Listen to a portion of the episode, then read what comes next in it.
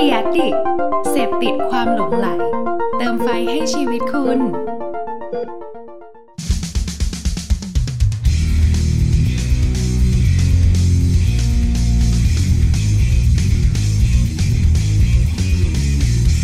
เซซัมเต g พูดอะไรบางสิ่งที่ให้คุณได้คิดตาม สวัสดีครับ สวัสดีครับผมนะยินดีต้อนรับเข้าสู่ Say Something นะครับ EP นี้เป็น EP Special นะที่เราใช่ จะมาคุยกัน ไม่มีอัปเดตโฆษณา แต่ว่าเราจะมาพูดถึงคานส์กันครับนี่คือจริงๆมันมันเข้าสู่ช่วงเทศกาลแล้วนะ เทศกาลคือคักถ้าไม่โควิดก็ดีดีแอดเอดีเสร็จปุ๊บ แล้วก็อืมมาคานต่อมาคานเออซึ่งซึ่งปีเนี้ยมันมันมันน่าเศร้าอย่างหนึ่งครับเออคือมันมีคานสไลฟ์แหละ ก็คือมีพูดมีอะไรแต่ว่า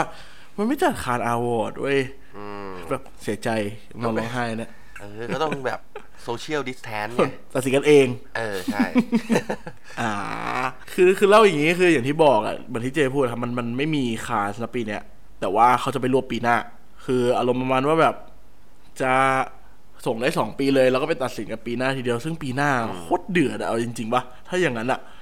เหมือนเอางานดีๆสองสามปีมายัดรวมกันแล้วส่งตัดสินทีเดียวเป็นกรรมการปวดหัว ใครเป็นกรรมการที่แบบ ดูเป็นร้อยงานเลยนะอย่างเงี้ยโคตรเซ็งเลย เพราะฉะนั้นน่ะความลำบากใจก็ไม่ได้อยู่ที่เราหรอกจะไปอยู่ที่กรรมการนี่แหละ เอางานสองเออสามคู่แข่ปีงเยอะนะคู่แข่งเยอะเครียดเลยจากปกติงานถล่มทลายเลยปกติแบบอุ้ยมันต้องมีกลางปีอันเดียว ก็ไม่รู้นะปีหน้าเขาจะให้สองอันหรือเปล่ากลางปีแบบเฮ้ยไม่งั้นมันก็สุดยอดหลายปีเกินไปนะยากไปเออออืมทีนี้ทีนี้ พวกเราสองคนก็เลยไหนๆมันก็ไม่ได้จัดแหละครับ เลยอยากหยิบงานในรอบปีเนี่ยที่มันเต็งคานกันหน่อยแล้วกันนะว่าแบบ มันมีอันไหนที่เราคิดว่าเฮ้ยมันได้แน่เลยว่ะไม่ว่าจะหมวดไหนก็ตามนะ ผมรู้แหละว่าสุดท้ายคานไม่มีงานที่ได้รางวัลเป็นร้อยเป็นพันงานอะแต่ว่าเราลองหยิบที่น่าสนใจออกมาเล่าแล้วกันครับ วันนี้ก็เลยอย่างที่บอกครับเป็น EP special นี่ special edition จะไม่ได้มาบอกว่าโฆษณาไทยโฆษณาเทศหรือว่าอัปเดตอะไรนะครับ แต่ว่าเล่าตัวคานให้ฟังกันในเวลาเท่าที่เราจะเล่าได้ เพราะถ้าจะให้เราเล่าทั้งหมดครับที่เราสนใจก็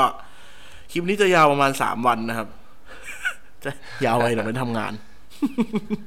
เอาพูดอย่างนี้กันดีกว่าปกติเวลาเราดูคานใช่ไหมอืมเราก็ต้องวิเคราะห์เทรนด์ใช่ป่ะเอออย่างปีที่ผ่านมามันต้องแบบ ดูอะไรบ้าง มันดูเรื่องเรื่องเทรนด์มันจะมีอืมผ่าน อะฮิตสุดจะมีอยู่ปีหนึ่งที่ฮิตเรื่องผู้หญิงมากใช่ๆถูกไหมใช่ใช่อะโฆษณาไหนแม่ง base ผู้หญิง แม่งเออพูดถึง Girl Power อืมแม่งมีสิทธิ์ที่จะได้อย่างน้อยอะเป็น Silver เออถูกปะถูกเออเอออะแล้วก็มีเรื่องอะไรอะ การเหยียดอะถูกอไหมย่างถ้าปีหน้านะ ใครส่งเป็นแบบ racist นะ โอกาสมันได้เยอะอ่ามมากเลยนะ เออ Black Lives Matter เนี่ย แล้วปีนี้อะแล้วปีนี้เราจะ base จากอะไรดีวะปีนี้มันค่อนข้างยากเหมือนกันนะเอาจริงๆว่าต้องพูดว่าปีที่ผ่านมาใช่ดิไม่ใช่ปีนี้ถูกปะเพราะมันคือโฆษณาในอืมปีที่ผ่านมา ปีที่ผ่านมาถ้าดูแบบแนวโน้มของคาร์ดอะมันค่อนข้างจะแบบงานมันค่อนข้างจะหลากหลายนะ Women Power ก็ยังอยู่ มีเรื่องของเออแต่ไอสิ่งหนึ่งที่ที่จะออกเยอะมากเลย คือเรื่องของเป็น Girl Power ที่ไม่ได้เชิงแบบ ส่งเสริมพลังหญิง inspire มันจะเป็นเรื่องการโดนทำร้ายจากคนที่บ้านอะไรอย่างงี้บ้างพวกแบบอ่าความอันตรายอะไรเงี้ยออกมาเยอะเหมือนกันมูดมูดเออมันจะออกมาเออค่อนข้างจะอย่างนั้นเยอะอะไรเงี้ย แต่ผมอะรู้สึกว่าปีปีเนี้ยปีที่ผ่านมาเนี่ยมันค่อนข้างจะเน้นเน้นแบรนด์กันเยอะนะหมายถึงว่าแบรนด์ออกมาพูดอะไรให้มันดูเป็นแบบ conceptual ที่ใหญ่ขึ้นอย่างเงี้ย ก็จะก็จะมีความน่าสนใจอย่างเงี้ย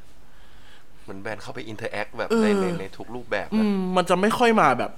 เป็น context ของของสถานการณ์เท่าไหร่อะเท่าที่เออเดาๆนะ แต่คิดว่าปีเนี้ยจะมีเยอะหมายถึงปีเนี้ยเรื่องเรื่องเรื่องการเหยียดอะรุนแรงแน่นอนแต่ปีที่แล้วอย่างที่บอกครับมันไม่ได้มีอะไรแบบหวือหวาขนาดนั้นงั้นกลัวเป็นว่าแบบเทปนี้คือเรา base จากทีมแอดเพอร์เจอร์ชอบ เอาแบบเราชอบ โอเค เออกูว่าอย่างนี้ยแหละเซฟสุดเออเผื่อทุกคนแบบว่า โอ้โห ไม่เห็นไม่เห็นเลยไม่เห็นด้วยอะไรเงี้ยเอออะถูกต้องขอโทษเพราะว่าเราวิเคราะห์จากเรา แล้วโอเคแล้วถ้ามันไม่ได้คาน ก็ก็เซ็งแค่นั้นเองอ่าไม่ไม่ได้อะไรเลยเออก็แค่เซ็งก็เซ็งโอเคเพราะว่าเป็นรายการที่เราชอบเฉยๆมาโอเค มาเริ่มตัวง่ายๆกันก่อนดีกว่า ยังยังไม่ต้องไปถึงแคมเปญแล้วนะครับ เอาเป็นตัวของ Apple ดีกว่าตัวเนี้ยโอ้โห ตัวนี้ดีทีเด็ดเลยนะตัวนี้ดี Apple นี่เขามีทุกปี ปีทุกปีครัเขาบต้องส่งทุกปี ตัวเนี้ยมันเป็นโฆษณาชื่อชื่อ The Underdogs ครับ The Underdogs อะมันเป็น ถ้าในหมวดนะ มันเป็นหมวดคอมเมอร์เชียลเลยป่ะ มันไม่ได้มีแบบอะไรที่แบบหวือหวาในเชิงแคมเปญนะมันเป็นหนังโฆษณาเลยครับ The Underdogs อะความเท่ของมันนะมันคือหนังที่มันเป็นคอนเซปชวลที่มันเล่าว่า Apple at Work คือคือมันเป็นหนังที่ขายวัฒนธรรมองค์กรเว้ย แล้วก็ขายฟีเจอร์ของของสินค้ามันอะไปพร้อมกัน ผมเล่าสั้นๆครับ ไอ้ The Underdogs อะมันเป็นโฆษณากึ่งหนังสั้นง่ายๆที่แบบ มันจะเป็นแบบเหมือนอารมณ์อารมณ์ตัวห่วยอะตัวห่วย ตัวห่วยในหนังอะอ่ารรวมตัวกันแล้วแบบเฮ้ยฉันเป็นพนักงานออฟฟิศที่แบบ ไม่ได้ไม่ได้มีอะไรมากเงี้ยจนจนรู้สึกว่าต้องไปไปรับโปรเจกต์มาโปรเจกต์หนึ่งแบบไปบังเอิญเจอแบบบอสใหญ่พอดี แล้วก็เลยแบบได้รับงานมาทำไอ้พวกตัวห่วยมันก็แบบรวมตัวกันทำงานคิดโปรเจกต์ที่ดีที่สุดอะจนสุดท้ายแบบ แม่งกลายเป็นฟีเจอร์ที่ดีมากๆ เป็นของที่ล้ำค่ามากๆอะไรเงี้ยคือหนังมันมีแค่นี้เลยเว้ยนี่ไงเออเออไอเทมไอเทมพิเศษใช่ไหมเอออารมณ์แบบก็คือเป็น part product part product ใช่ คืออย่างแรกครับ meaning ของมันอะมันพยายามจะสอดแทรกของของวัฒนธรรมองค์กรของ Apple ก่อนว่า Apple อะมันให้โอกาสทุกคนในการคิดงานแล้วก็คิดเบรกจาก on insight จริง ๆ คือ Apple ไม่ใช่แบบรวมตัวหัวกะทิระดับโลกอะแต่มันรวมตัวคนที่แบบมีความอ่าพยายามและความเก่งในการพยายามจะทำอะไรสักอย่างหนึ่ง แล้วก็อย่างที่สองครับที่ผมบอกมันขายของเว้ยมันขายของเครียดๆเลยเว้ยคืออคือมันมันหยิบคอนเซปต์ตัวตัวหลายหลายๆอย่างของ Apple ออกมา brainstorm analyze collab ตัว prototype แล้วก็แชร์อันนี้คือ process การทำงานของ Apple แต่ว่ามันจะแทรกเช่น ไอตัว brainstorm แม่งใช้ Apple Pencil มานั่งวาดรูปแบบให้รู้สึกว่า เฮ้ย Apple Pencil สะดวกเงี้ย หรือว่าช่วง analyze วิเคราะห์อะมันวิเคราะห์งานผ่าน iPad ได้ที่ทำงานกับ Microsoft ได้ด้วย คือในแต่ละ part อะมันขายของทุกอันเลยเว้ย แล้ว feeling ที่เราดูอะเราจะรู้สึกว่าอุ้ยของ Apple น่าใช้ว่ะ อยากซื้อ iPad เออใช่ใช่จุงเลยคือแบบความมันเป็นความซึมซับว่าแบบพวกลองบ่อนอะต่อถ้าถ้าเขาผมไม่ได้ใช้คำว่าลองบ่อนดีกว่า underdog มันคือลองบ่อนนะในความหมายแต่มินนี่ของมันคือคนที่แบบอืมไม่ได้รับโอกาส เท่าที่ควรไม่ได้โดดเด่นไม่ได้เฉิดฉายอะถ้าเขามีแบบ นวัตกรรมในมือที่ทำให้เขาสะดวกขึ้นนะเขาอาจจะโคตรแบบเพอร์เฟกได้เลยอย่างเงี้ยอืมอืมก็เป็นมินนิ่งประมาณนั้นของแบบตัว The Underdogs ของ Apple ซึ่งผมว่ามันสนุกด้วย ด้วยวิธีการถ่ายแหละ แล้ววิธีการเออจั่ววิธีประเด็นการเล่าหนัเองอด้วยมันสนุกดีอะใช่ใช่มันจั่วหัวว่าแบบ for for college two days one chance ก็คือแบบคนสี่คนกับเวลาสองวันในหนึ่งโอกาสที่เขาจะได้รับอะไรเงี้ยเป็นแบบเออเออสนุกดีแบบ ลองไปดูครับ ผมว่ามันมีความเป็นกลิ่นอายของหนังหนังหนังสั้นนิดนึงอะแบบไม่ได้โฆษณาขนาดนั้นดูแล้วก็สนุกดีไปตัวไหนต่อดี ตัวที่สองแวะไปนี่ไหมแบบฟิล์มคราฟบ้างฟิล์มคราฟเอ้ยแบบฟิล์มครับมีอะไรฟิล์มครับมีอะไรชื่อแคมเปญว่า Crocodile Insight ไงจากอืมแบรนด์เขาก็ได้ลาคอร์ดลาครอดเฮ้ยเออ เคยสงสัยอย่างหนึ่งว่ะไอแบรนด์ Lacoste กับเออแบรนด์ Crocodile เนี่ยแม่งเจ้าของเดียวกันด้วยวะ ไอ้เหี้ยนี่กูไม่รู้ แต่กูว่าน่าจะเป็น เพราะว่ามันน่าจะเป็นเขาเรียกอะไรนะโลโก้เรียกชื่อเรียกจากโลโก้อีกทีหนึอ่างเป็นจระเข้เหมือนกัน เป็นเหมือน Easter egg เหรอ เป็น เป็นแบรนด์ Easter egg หรือเป็นก๊อปปี้โชว์วะแบบพี่โป่งหินเหล็กดัดอะไม่น่าใช่นะ เออเอาคือมันคือแบรนด์ Lacoste นะครับตรงเนี้ยเนาะมันคือแบรนด์ Lacoste คือโฆษณาตัวเนี้ยมันถูกฉายเมื่อปี 2019เนอะอืม คือเขาเปิดตัวแบบเหมือนหนังฮอลลีวูดเลยครับ คือมันเป็นหนังโฆษณาที่ คู่ผัวเมียยืนมองหน้ากันอืมแล้วเกิดการแบบทะเลาะกันเว้ยอ่าพอทะเลาะกันน่ะ มันเหมือนแบบบ้านตึกถล่มอะเออเหมันลกแต่ลกแตะมันเออ มันไม่ธรรมดาไงเพราะว่า visual มันเป็นแบบนั้นเว้ยอืมคือการ production อลังการแบบดาวล้านดวงมากอืมถกเถียงกันเสร็จปุ๊บทุกคนแม่งก็แยกออกจากกันตึกถล่มแบ่งเป็นสองฝั่งอืมเสร็จปุ๊บทั้งคู่มองหน้ากันในขณะที่ตึก ร่วงหล่นอืมปุ้งปุ้งปุ้งปุ้งมันจะ surreal ไปเรื่อยๆนะถ้าใครได้ดูนะอืมผมว่าทุกคนน่าจะได้เห็น แต่ผู้กำกับที่เขามากำกับอะ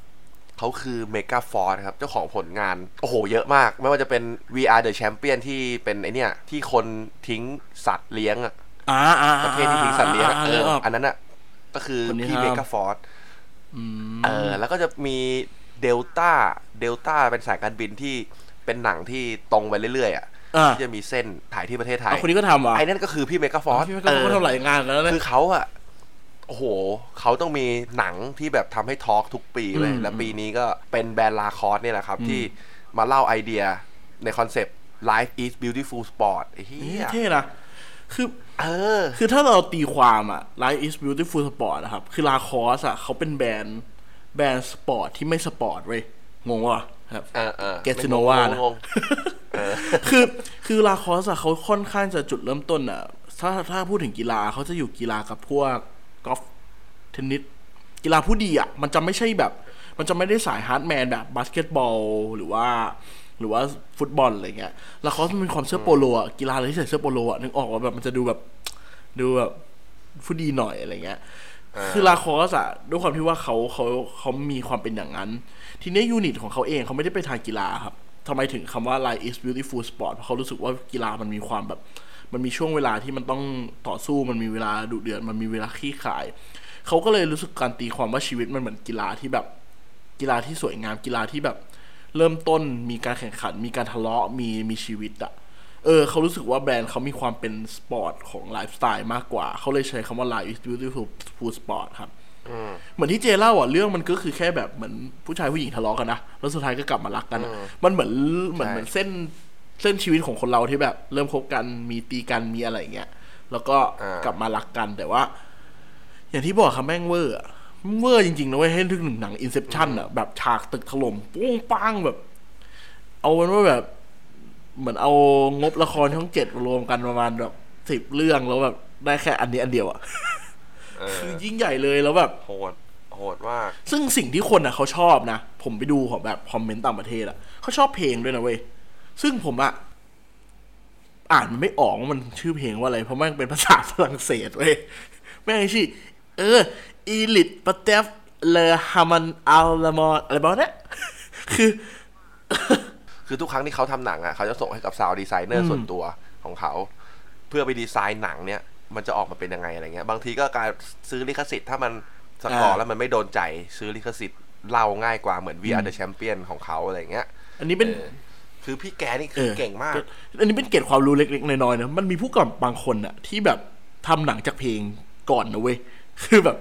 มันมีเอาเออมาว่าแบบเออคือมันไม่ใช่หนังทั้งหมดนะครับ หมายถึงซีนเนี้ยสมมติว่าซีนนี้แม่งเป็นซีน peak อะผู้กำกับบางคนแม่งใช้วิธีการสกอร์เพลงก่อนเว้ย แล้วแบบ รู้สึกว่า mood เนี่ยแม่งเพลงแม่งใช่มาก แล้วค่อยไปคัดซีนหนังอะให้ลงกับเพลงอีกทีหนึ่งอะคือบางคนเขาใช้วิธีการแบบหนังก่อนแล้วหาเพลงมาลงสกอร์ให้ลงใช่ไหมแต่อันนี้แม่งแบบเพลงแม่งมันมากจนแบบต้องต้องหยิบมาใช้อะไรเงี้ยดีดีดีสองตัวเนี้ย ทั้งทั้ง Apple ทั้งลาคอสมันเป็นฟิล์มนะครับ อย่างที่บอกมันไม่ได้เป็นแคมเปญแบบจ๋าๆร้อยเปอร์เซ็นต์อย่างเงี้ย แต่ว่าเท่เอาง่ายๆอะชอบ แล้วคิดว่ามันจะได้ได้คานด้วยจริง ๆ นะ ส่วนตัวเลย เออแล้ว film film อะ craft อะมันต้องได้แล้วไวรัลขนาดนี้แล้วแบบเออเอาผมว่ามันเป็นแบบ reference ของแบบครีเอทีฟหลายคนเลยนะ หลังจากที่มันปล่อยออกมา Apple อะมันจะเป็น reference ของหลายๆคนในเชิงว่าทำหนังยังไงที่ใส่ product เข้าไปได้แล้วขายของได้หมดทุกอย่างทีเดียวเลย แต่ตัว Lacoste ในเชิง visual film craft วิธีการถ่ายทำนี่คือแบบ the best อะจริง ๆ นะ คือหนังเลยอะไรเงี้ย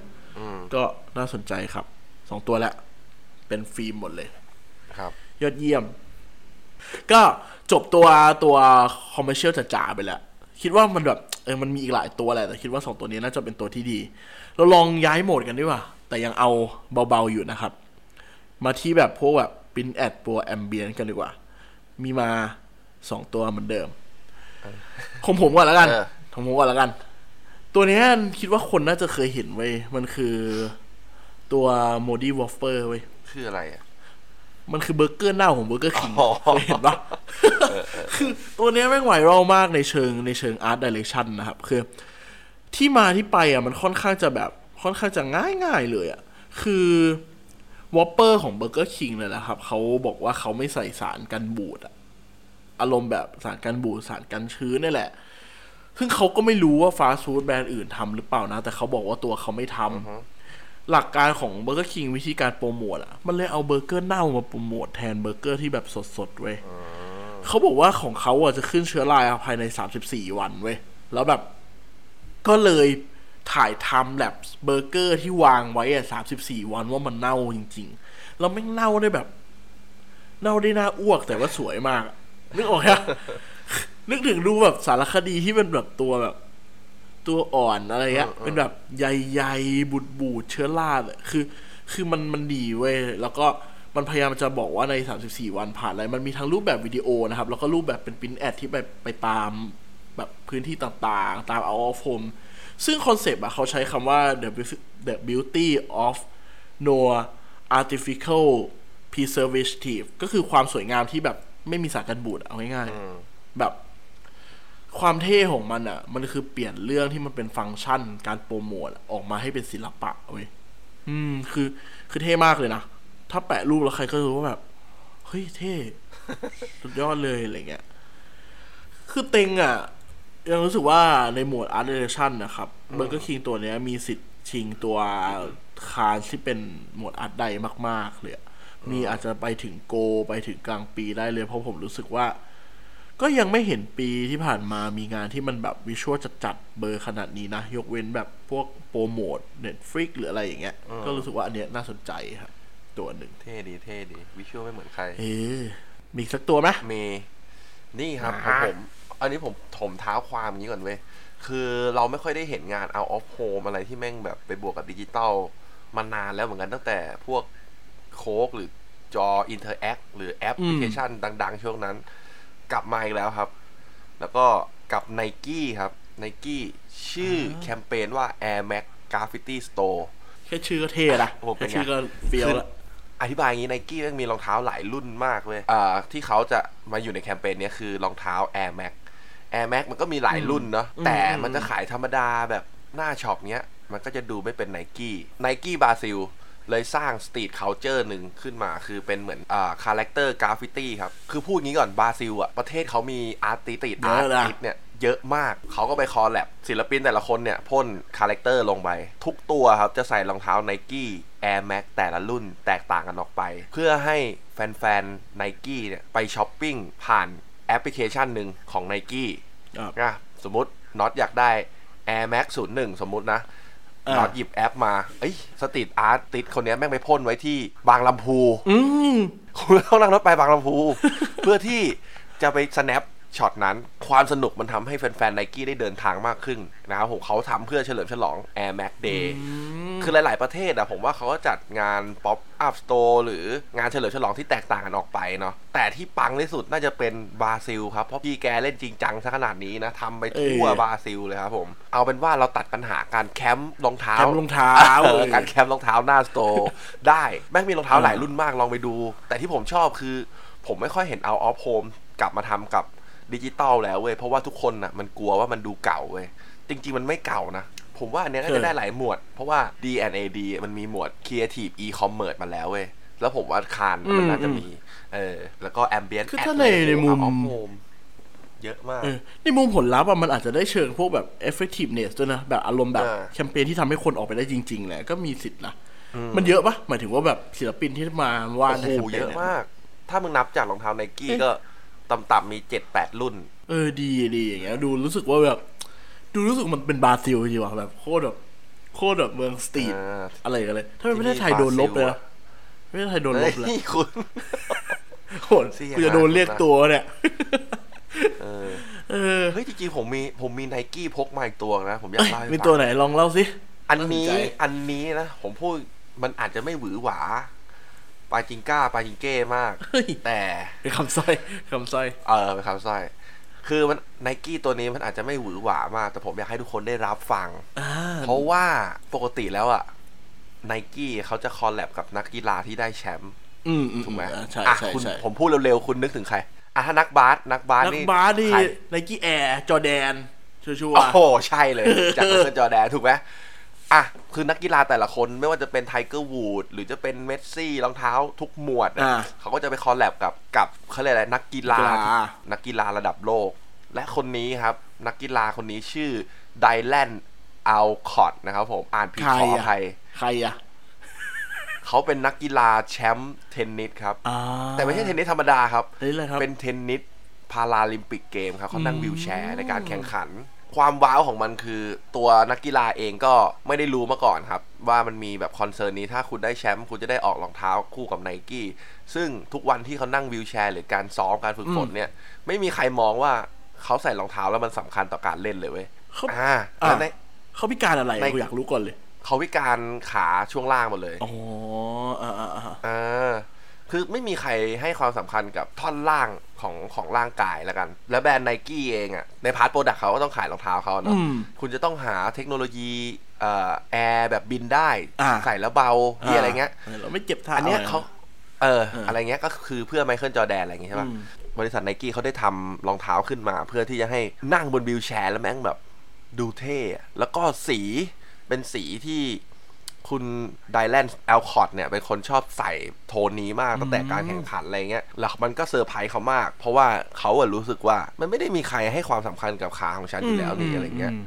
เพราะว่าเขานั่ง wheelchair เล่นตลอดเข้าใจการแข่งขันเข้าใจนี้อะไรเงี้ยซึ่งแม่งสำหรับผมอะผมว่าแม่งแบบเท่ดีว่ะไม่รู้ดิคือเขาก็สำคัญต่อโลกนะกูว่าอืมนะอืมเออเขาทำให้คนเอ่อพิการคนอื่นๆน่ะมีแบบ inspiration อ่ารู้สึกอยากสู้ต่ออยากแบบ เป็นนักกีฬาแบบเขาอะไรเงี้ยอืมผมว่าแบบเนี้ยเป็นนักกีฬาระดับโลกคนหนึ่งนะที่สำคัญ ก็ถูกแล้วคือคือที่เจเล่ามาทั้งหมดนะผมว่าไม่ว่าจะเป็นนักกีฬาแบบไหนนะคุณจะเป็นนักกีฬาพาราลิมปิก คุณเป็นนักกีฬาสมัครเล่น คุณเป็นนักกีฬามืออาชีพอย่างเงี้ยไนกี้กับ Adidas มันเป็นแบรนด์ที่แบบคือคือต่อให้เหมือนที่พูดแหละครับมันนั่ง wheelchair เราไม่ได้ใช้รองเท้า แต่ถ้ารู้สึกว่าแบรนด์นี้เขามี interact กับคนพวกเนี้ยเรารู้สึกว่าแบบเราคงภูมิใจเนอะ สมมติวันนี้เราเป็นนักกีฬาคนหนึ่งที่ไม่ได้โด่งดังแล้วไนกี้หันมาสนใจเรา เราก็คงรู้สึกว่าแบบ เชื่อกูแบบกู proud ในการที่แบบแบรนด์สปอร์ตอะไรมาอะไรเงี้ยแล้วพอไนกี้เขาไปจับจุดที่มันเป็นแบบคนพิการที่ที่คนไม่ได้โฟกัสกับสิ่งที่เขาจะใส่หรือเป็นอะไรอย่างเงี้ยแล้วมาทำออกมาเป็นแคมเปญผมว่ามันมันมันเขาเรียกว่าอะไรอะเติมพลังบวกให้กับคนทั้งโลกได้เหมือนกันนะรวมกับถึงแบบคนในวงการพาราลิมปิกเองที่แบบเขาอาจจะมองว่าตัวเขาไม่สำคัญอะ เอออืม ใช่ ลืมบอกไปนิดนึงครับ ชื่อแคมเปญในชื่อว่า kicking down barrier นะอืมแล้วใครอยากหาไปดูก็ลองดูครับ อืม อันนี้น่าจะได้ในหมวดแบบอ่าอินฟลูเอนเซอร์แล้วกันอะ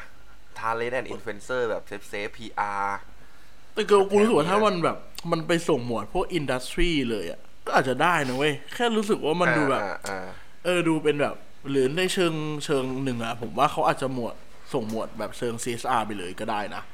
แบบเออนี่ก็คือมันได้ก็ดูไม่ CSR ขนาดนั้นหรอกครับ แต่ว่ามันก็มันเขียนเคสให้มันเล่าได้ว่าแบบปลายทางมันมันให้อะไร เออ เออเออเท่มากครับดีดีดีเท่เลยอันเนี้ยงั้นเราเราเราเข้า part แคมเปญกันเลยอะแบบแคมเปญยิ่งใหญ่ ที่แบบอ่ามี story มีเรื่องราวนะมีอะไรมีอะไร อันนี้อันนี้ ชื่อแคมเปญว่า most dangerous street เนี่ยเฮ้ยแปลเป็นไทยว่า ถนนที่โคตรอันตรายที่สุดในโลก ให้เสียงภาษาไทยโดยพันธมิตรเนี่ยเป็นแบบเป็นแบบเสียงแบบจริงจังอะอ่าแคมเปญเนี้ยครับ คือเขาอะ เป็นเป็นการเล่าของรัฐชิคาโกครับเป็นเป็นแคมเปญกึ่งนิทรรศการกึ่งคอมเมอร์เชียลเนาะเรื่องเรื่องเริ่มต้นมันมาจากว่า ตัวเลขที่น่าตกใจของชิคาโกอะคือมันมีคนถูกยิงตาย ทุกอาทิตย์อะบางทีแม่งแบบแค่อาทิตย์เดียวสี่สิบคนอะคือแม่งเป็นเมืองแบบผมไม่รู้แม่งเมืองเมืองคนป่าหรือเปล่าที่แม่งยิงกันเยอะขนาดนั้นอะซึ่งเขาบอกว่าทุกคนรู้ดีแต่ว่า ทุกคนไม่สนใจเว้ย ตัวตัวแบรนด์อันนี้เองอะที่เขาเป็นทำเกี่ยวกับตรงเนี้ยครับ เกี่ยวกับองค์กรที่สนับสนุนพวกเนี้ยเขาออกมาสนับสนุนพรบ Safe Act เว้ Safe Act มันคือพระราชบัญญัติเกี่ยวกับความปลอดภัยนี่แหละ คือเขารู้สึกว่ามันอ่อนแอ คือมันแบบมันไม่เซฟคนมากที่คนไม่สนใจคนอันตรายก็ช่างแม่ง เขาพยายามจะออกกฎหมายเนี่ยสนับสนุนกฎหมายให้แบบ คนสนใจมากขึ้น คนรู้ว่าถนนมันไม่ได้ปลอดภัยขนาดนั้นครับ เขาเลยจัดไอ้ The Most Dangerous Street ขึ้นมาเนี่ยแหละ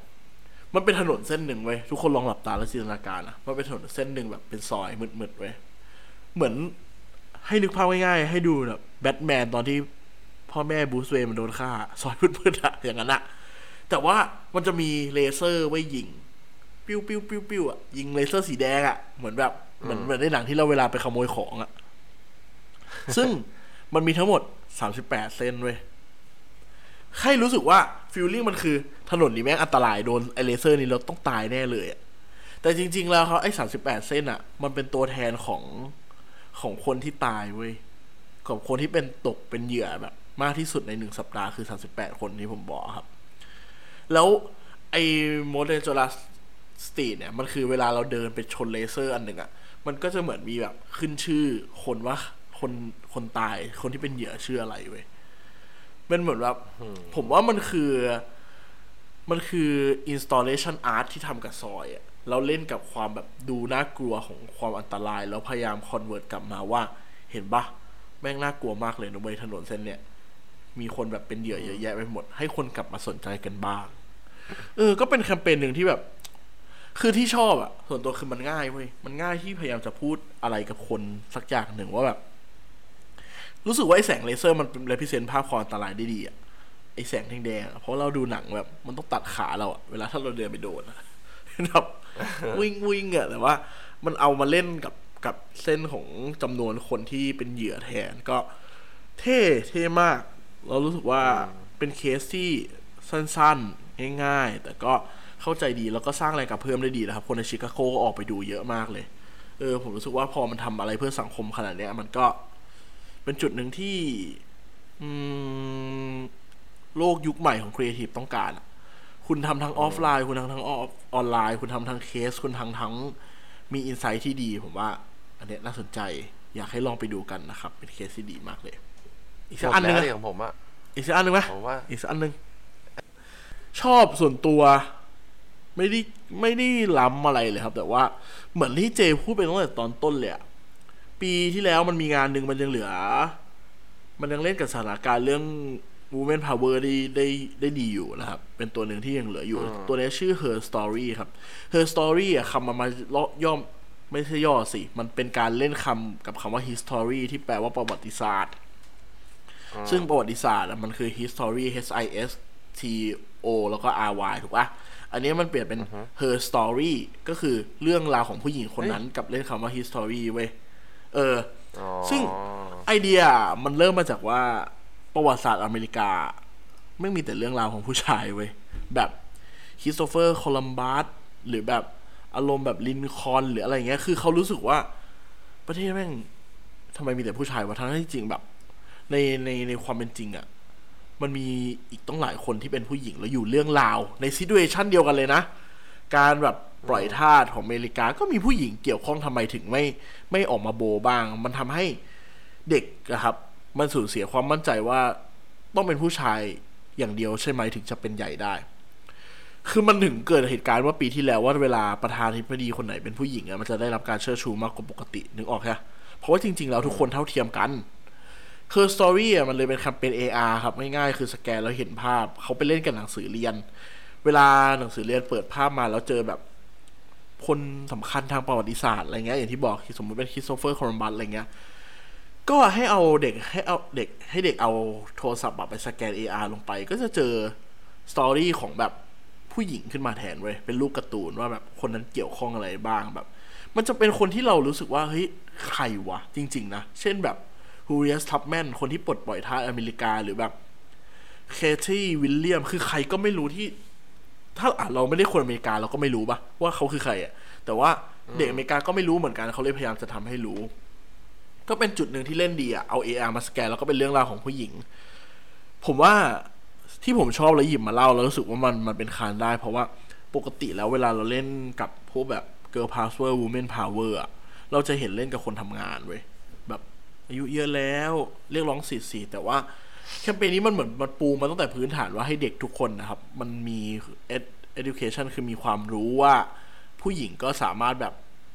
ยิ่งใหญ่ได้เหมือนกันอะเออ ก็เป็นแบบแก้ปัญหาต้นเหตุอะเท่ดี เป็นแบบไอเดียที่ที่เชิงแคมเปญนะครับ แล้วก็ effective กับระดับแบบเด็กมากๆประถมอะไรเงี้ย ให้รู้ว่าผู้หญิงก็เก่ง จริงๆ ประมาณเท่านี้เจ็ดนี่ก็เจ็ดงานเลยเจ็ดปะเจ็ดแปดงานเลยนะ ที่เราพูดกันไปอะเยอะครับจริงๆมันมีอีกเยอะมากมีนะเยอะอยากจะพูดสักสามวัน เอ้ยสามวันจะยาวไปเดี๋ยวไม่มีใครฟังเอาจริงๆตัวตัวเต็งๆที่เราไม่ได้พูดอะเราพูดแบบแบ่งก็ได้ ที่อืมเราแบบเห็นเห็นๆกัน ผมว่าเบอร์เกอร์คิงต้องมา อ่าถูกอ่าเบอีเกียต้องมี อ่านะมันต้องมีอยู่แล้วพวกนี้มันเล่นแบบ เล่นตลอดนะทุกปีแบบอะไรอ่าพวกอะไรอย่างทุกปีเงี้ยอืมถ้าบ้านเราก็เลโก้ต้องเอาอะอ่า ถ้าว่าเราเลโก้ต้องมีนะอ่า เหมือนเหมือนอารมณ์แบบอ่าเราจะรู้ว่าองค์กรแบบนี้มันจะต้องมีอะไรออกมา เหมือนแบบใช่อารมณ์แบบถ้าประกวดของไทยเราจะต้องแบบอะปีนึงมึงต้องมีสอสอสอสักตัวหนึ่งวะอ่าอะไรอย่างนั้นอะแบบ ผมว่าเล่นได้อีกเยตัวเต็ง แบบปีที่แล้วเองก็จะมีแคมเปญของโค้กมีแคมเปญของอะไรอีกเต็มเลยเนาะแต่ว่าวันนี้ที่ผมกับเจหยิบมาเล่าอะมันจะมีประมาณนี้แหละที่เราชอบกัน และคิดว่าน่าจะได้ ถ้าไม่ได้ก็อ่าไปด่ากันได้ที่พันทิป Adventure พันทิปอย่าไปด่าเพจอ๋อย่าอไปด่าเพจไปด่าในพันทิป เดี๋ยวซวยดิ ให้เขาไม่พิมพ์อะอืมหรือถ้าไม่ชอบจริงๆก็พิมพ์ด่าได้ในสเตตัสตัวเองเลยนะครับอ่าแล้วแท็กมาเอออันนี้ก็เป็นเป็นมุมของเราละกัน ว่าเราชอบงานประมาณนี้ของคานที่คิดว่าจะเก่งได้ถ้าถ้ามันจัดขึ้นในปีนี้นะ แต่ปีหน้าเอาจริง ๆ อะ ก็ไม่รู้มันจะได้หรือเปล่ามันอาจจะมีงานที่แบบโคตรเทพกว่านี้เลยก็ได้มาแบบมาบัฟกันอะ ผมว่า ปีหน้า10 LGBT น่าจะน่าจะต้องมาอยู่อ่าผม LGBT เดาครับ แล้วก็เรื่องเออออย่างที่บอกแหละ Black Lives Matter โฆษณาที่ช่วงนี้เราก็เห็นอะไรเยอะแยะเต็มไปหมดเลยอะ Google เองหรืออะไรก็มีลูกเล่นมาเล่นเต็มไปหมดเลยเนาะน่าสนใจครับ นี่ก็เป็น EP Special ที่เรามาพูดกัน วันนี้จะไม่ได้แบ่งโฆษณาไทยโฆษณานอก ส่วนใหญ่ก็จะมาเล่าไอเดียกันมากกว่า แล้วว่าเราคิดยังไงครับ กับโฆษณาที่ครับผ่านมาในปีหนึ่งแล้วก็ น่าจะได้รางวัลบ้างแหละ ถ้ามันจัดขึ้นนะครับ ใครสนใจ เดี๋ยวแปะลิงก์ไว้ให้เหมือนเดิมนะครับ แล้วก็อย่าลืมติดตามเพจเราด้วย a d p e r t u r ads ขีดกลาง p e r t u r e เผื่อจะมีงานคันของปีนู้นปีอะไรเอามาอัพเรื่อยๆแหละเอออ่าน่าสนุกใครมีอะไรสนใจก็ส่งมานะ อืม แบบเออส่งมาได้ อยากรู้เรื่องอะไร อยากอะไรอย่างงี้ก็ได้นะ ไม่แบบเฮ้ยพี่ครับโฆษณาตัวนี้มันคิดยังไง เราไม่รู้หรอก แต่เดี๋ยวถ้ามันเป็นของไทยเดี๋ยวเราไปหามาให้ ไปถามให้ว่า เฮ้ยมันยังไงอะไรเงี้ย หรือเราอาจจะมีช่วงที่แบบ ถ้าคุณอยากรู้กันมากจริงๆเราจะให้เขามาสัมภาษณ์นั่งคุยกับเราก็ได้นะให้เขาให้เขาลั่นรายการไปแล้วเรานั่งฟังเดียวได้ปะอ่าได้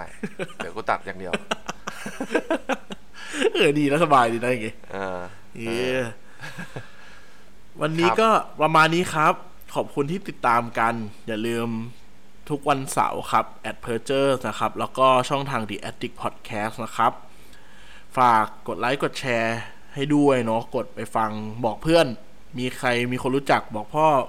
พ่อฟังหน่อย แม่ฟังหน่อยเพื่อนฟังหน่อยอย่างเงี้ยนะอืมใครอยากเป็นใช่ครีเอทีฟก็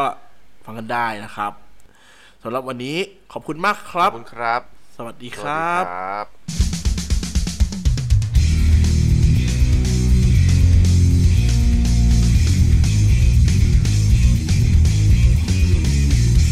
Say something พูดอะไรบางสิ่งที่ให้คุณได้คิดตาม